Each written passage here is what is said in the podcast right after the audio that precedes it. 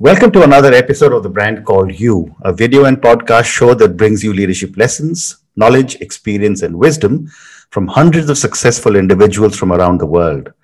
Today, I'm privileged to welcome a very, very accomplished leader who's currently in Hawaii, Julie Hill. Julie, welcome to the show. Thank you so much. Uh, Julie is the founder of the Hill Company.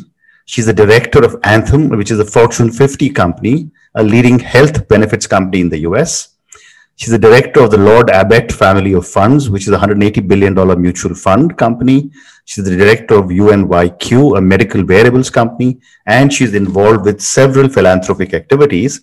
And I must add, she and I are on the advisory board of the YPO Earth Impact Summit.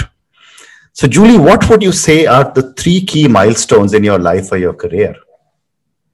I think probably the most formative mm-hmm. ever was that I lost my mother. Oh, I'm sorry. When I was 17. Mm-hmm. Um, she was only 47. Wow. I, I have a brother who actually is four years younger than I, and he wound up being a rocket scientist. Wow.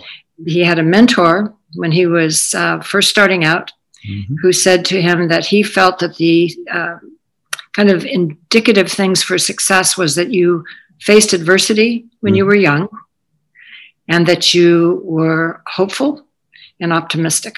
Okay. And I think I think it's true. I, I once was told that I have an optimism gene, mm-hmm. which I guess one can have. Fantastic. So I would say that while it was incredibly upsetting and, and disturbing and tragic, mm-hmm. it probably was the singularly most formative thing that happened to me. Amazing.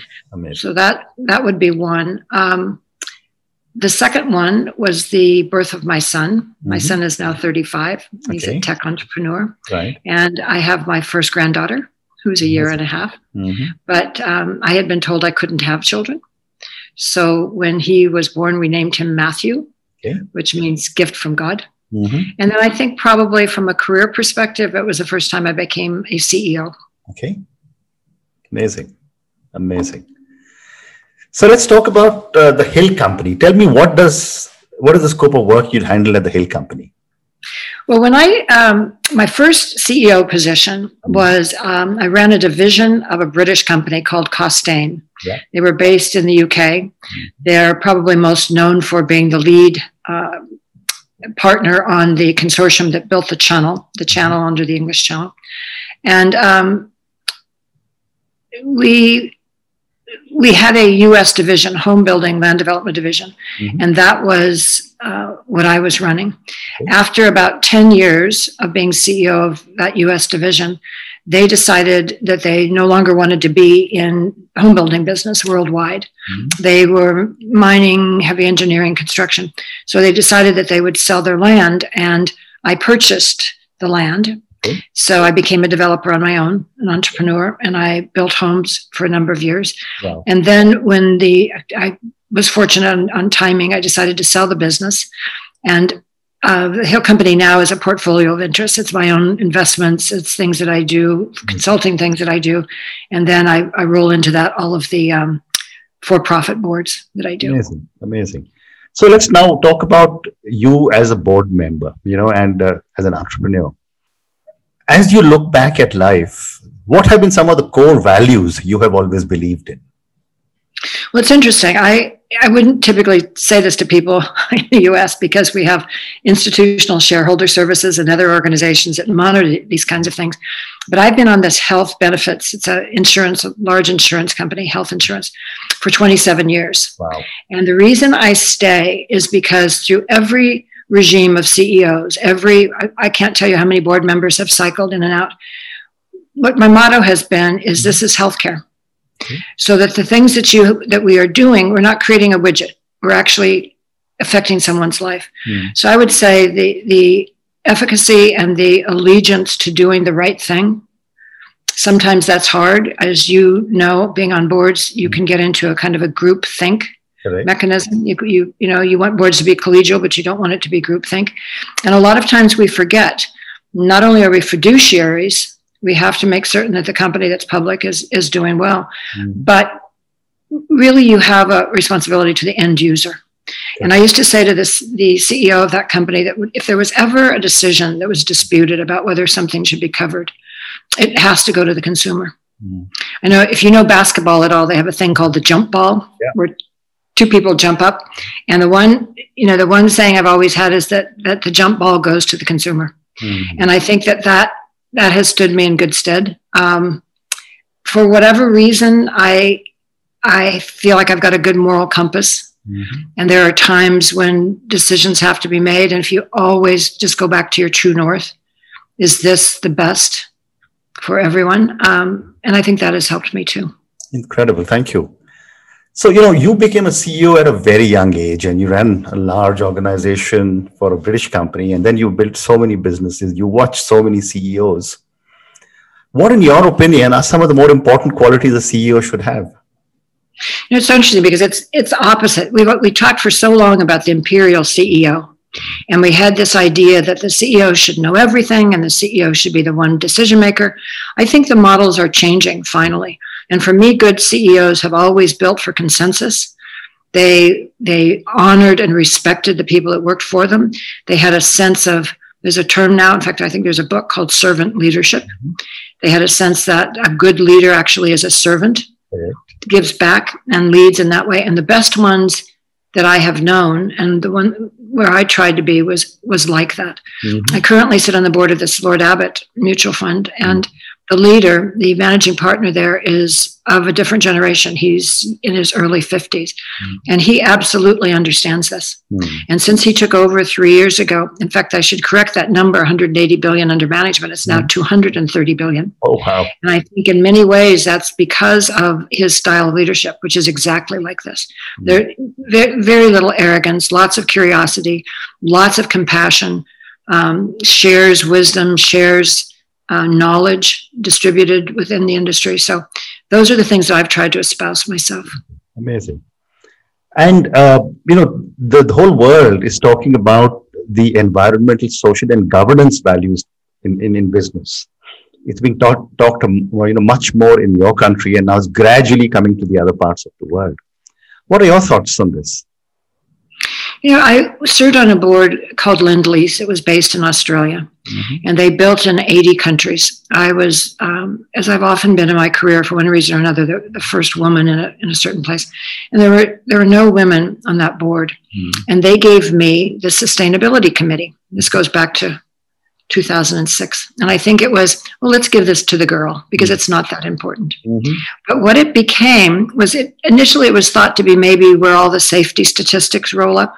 Right. But we broadened it and we we started calling it, was before ESG was a common mm-hmm. uh, name, and we started to talk about it being for our workforce. Mm-hmm. We talked about it uh, for the well-being of our workforce. We talked about what we were putting in and taking out of the earth. We uh, added safety statistics in, but we also started to talk about governance. Mm-hmm. And governance at that point in time for me um, meant people how do we help to manage our people? Now the S and ESG is the social. Mm-hmm. But we, I, I realized that there were 31 leaders worldwide in this company. There was one woman, mm-hmm. and she was made one third of what the lowest man's salary was. Wow. And that couldn't stand for me. So social and governance, those things have become more important. Mm. And through that that company because they they were in the built environment. Mm. I had the opportunity to go to Cambridge and take uh, the course from um, Al Gore, mm-hmm. the Inconvenient Truth Man, and understood more about really the threat to our planet. And I felt like I got to know that early on. Since then, I've worked with organizations that are trying to get people to understand that we truly just have about 10 years more now Wow. In fact, I'm working with an organization called Leaders Quest, which is partnered with TED, mm-hmm. that is doing 10 years. It's called Countdown, Countdown to 2030. 10 years of programming to try to get people to understand mm-hmm. that we have to do this on a worldwide basis. It's a collective effort. Amazing, amazing. So let's move on to the next segment of our conversation, which is you as an independent director. Um, you know, I'm not sure about the US, but in India, the independent director has almost the same fiduciary responsibilities as an executive director. So tell me, for so many of our viewers and listeners, what do you look for before you accept a position as a board member? That's very interesting. Um, I, I, when I first went on my board um, so many years ago, I knew enough to know that I wanted to speak to the auditors mm-hmm. in advance. I wanted to understand how the books were. Mm-hmm. Um, the second thing, I, I remember asking a, a, lawyer to tell me what his biggest worries were, tell me where he felt the risk factors were, mm-hmm. and to tell me where he was in ongoing litigation. Mm-hmm. And then I had a long chat with the CEO, basically more about philosophy, okay. trying to understand um, what, what he believed in. Mm-hmm. And all of those things are fair to ask before you go on a board. Correct. And I would imagine, you know, when you talk philosophy, you would probably want to see whether your philosophy and the organization philosophy matched. Absolutely. Absolutely.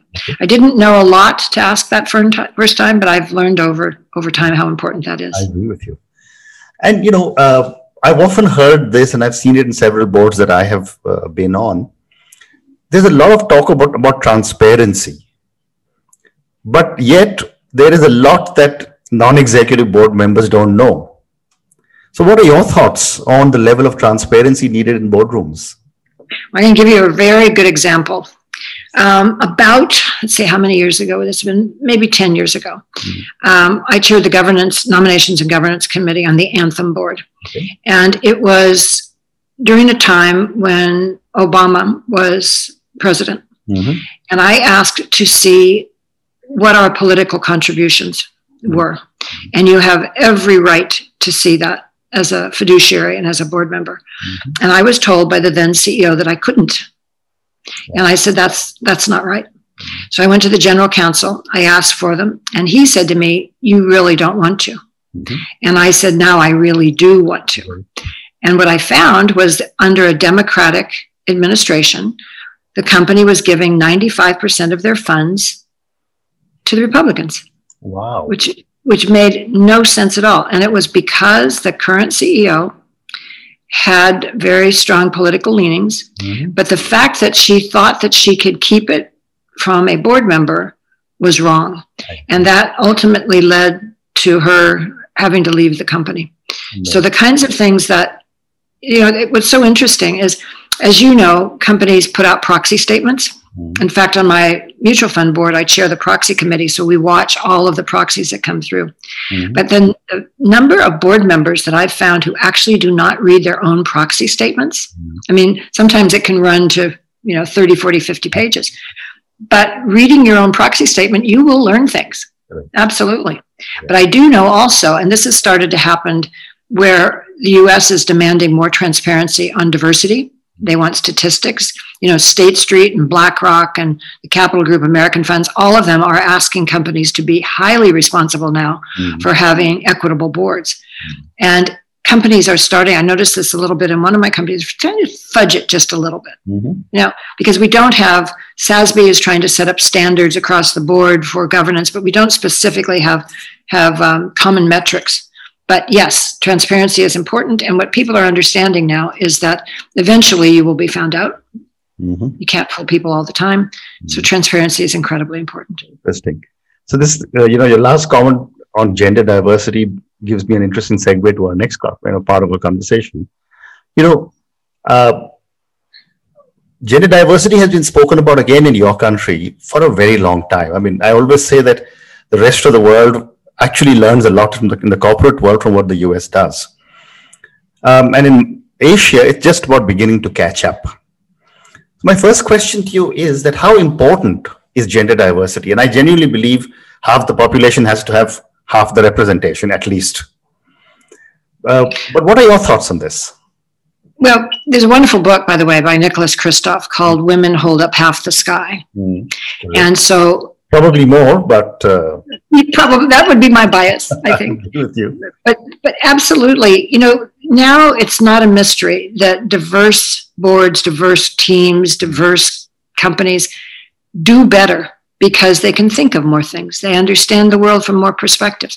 So diversity as a business case is extremely important for me, it's always been, I can only speak from where I come from, but as I said, I, I very frequently have been the only woman or one of very few mm. in a situation. And those voices don't get heard. There is a there is kind of a unspoken rule that with one woman you can get some things on the agenda. With two, at least you can have a conversation back and forth between the two women. But with three, it becomes the conversation. It's just a human dynamic. And I think so for me, being female in a situation is an avatar for all kinds of diversity. Mm-hmm. I'm just one example. But the kinds of diversity that we're looking at now has got to be figured out and gotten right. Mm. And I had a very long debate with, uh, again, the Lend Lease board was all male. And I had a very long debate with them. They were very, very much against targets or quotas. Mm. And for much of my life, I was too, mm. until I started watching the statistics of women on boards in the US and then and also the UK. And what I was understanding when I first started to look, I think uh, 11% of corporate board members in the Fortune 50 mm-hmm. were women. Mm-hmm. And over the years, it went to maybe 12, mm-hmm. then 12 and a half, and then 13. And it just was glacially slow. And so my opinion about targets and quotas completely shifted. Mm. And I went back to, to saying this when I was on the Lend Lease board. And I said, the definition of being crazy is doing the same thing over and over and expecting the outcome to be different. So we have got to do something different. So we will have quotas, or I will resign and I will say why. I mean, it had to get to that point. So I'm, I'm in favor of that. I'm on a board in the US called Women on Boards 50 50, mm-hmm. so that by um, next 20 years, 30 years, we will be able to have uh, closer representation, working up to, to 50%.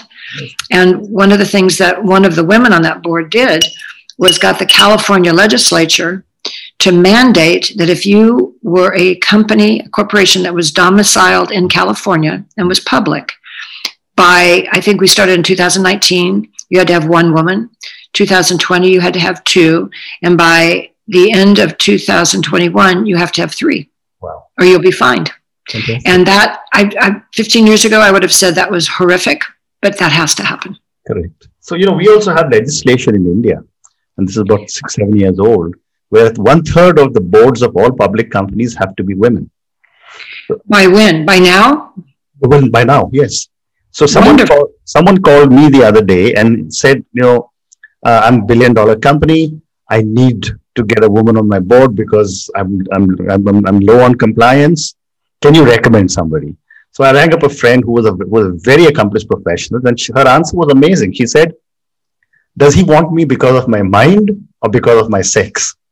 Yes. And, uh, you know, she refused to join because she said, You wanted me as a woman, woman rather than for what I have accomplished. I completely respect that decision. Absolutely. Yeah. Uh, you. Know, it's interesting. On, on, another one of my boards, we have specified we want an African American. Mm. And when I went to the headhunter, I said, I need to tell you more of what I want. Mm. I don't want someone just because he or she is African American. Here, here are the specifications. But if everything else is equal, I, I want the African American candidate. Excellent. Excellent. Okay. So one more question on gender diversity before I move to the last segment of our conversation. You know, what in your opinion and you, uh, is the way to correct this imbalance? One you said, of course, is legislation, but there are many ways around the legislation. Well, there are. I mean, that's that's kind of the blunt instrument, isn't it? That's the forcing mechanism. But let me tell you one thing that I'm doing. I have a very dear friend mm-hmm. who's the dean of the law school. I chair the board of trustees at the University of California, and um, the dean of the law school is half black and half Asian, mm-hmm. and she happens to be a expert, a scholar on implicit bias in AI. Mm-hmm.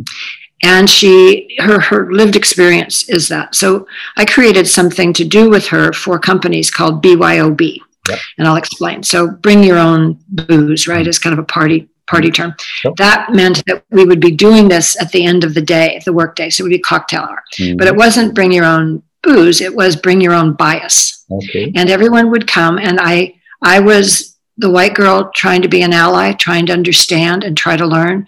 And her name is Song Richardson. And Song was the expert, both again from her lived experience and from her study.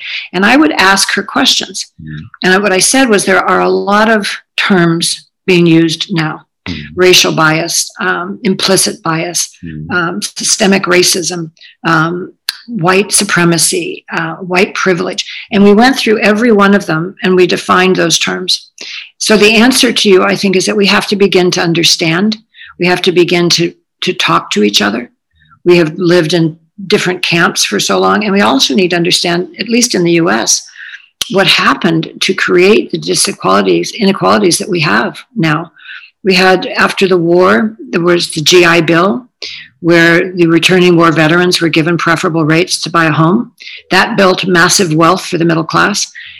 Out of tens of thousands of those loans, the percentage given to blacks was de minimis, very, very small. So you had two different races building two different futures without without equity. There are also in communities, uh, these areas, banks, if someone could get enough together to buy a house, they would redline districts mm-hmm. so that the black people would be constrained to one neighborhood. There was very little integration. So we this is what they mean by systemic racism. The systems didn't work equally. Mm-hmm. So once once you start to educate yourself, if you're a little curious, and you can start to understand that these things shouldn't be charged. I personally believe that we have to have something in our country similar to what happened in South Africa mm-hmm. a peace and reconciliation Correct. commission. Mm-hmm. Because otherwise, we won't get there.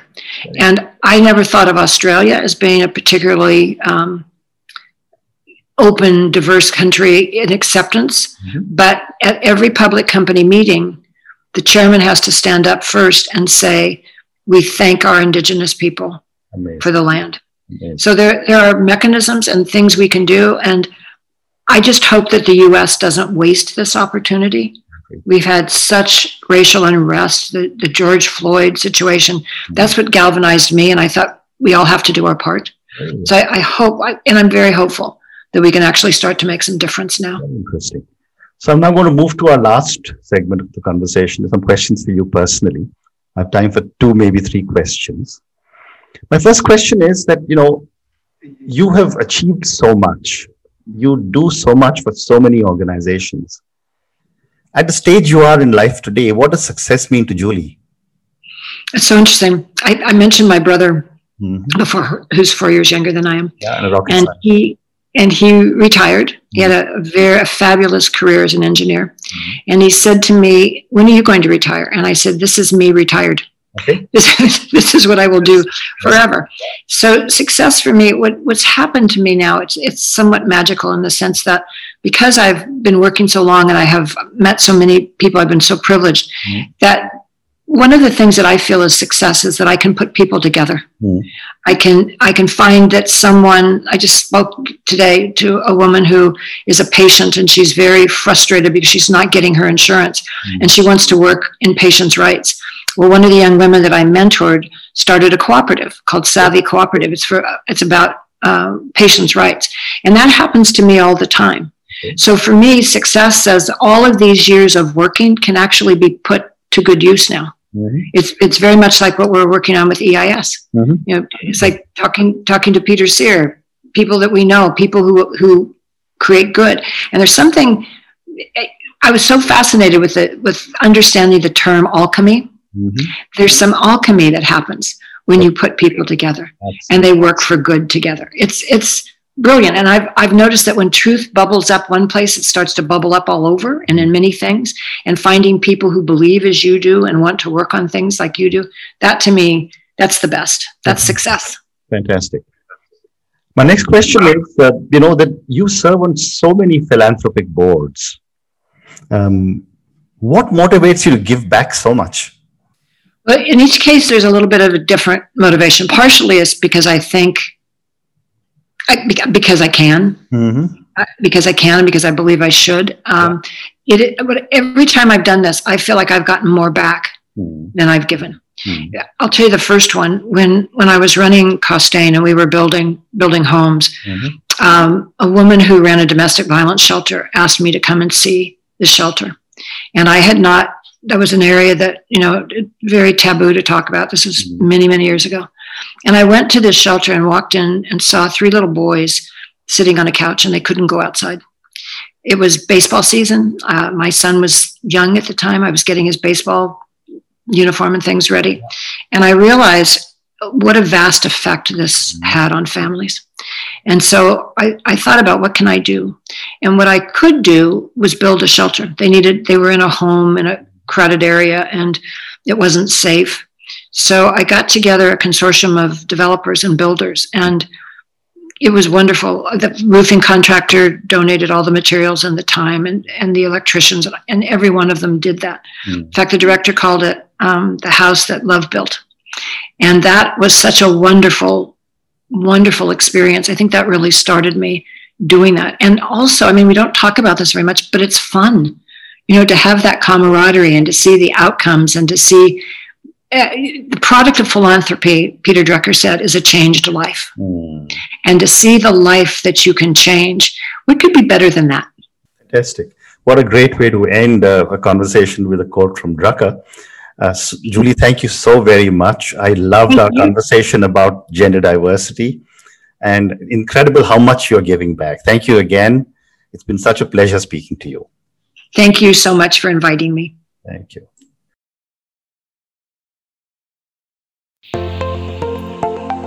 Thank you for listening to the brand called You Videocast and Podcast, a platform that brings you knowledge, experience, and wisdom of hundreds of successful individuals from around the world. Do visit our website www.tbcy.in to watch and listen to the stories of many more individuals.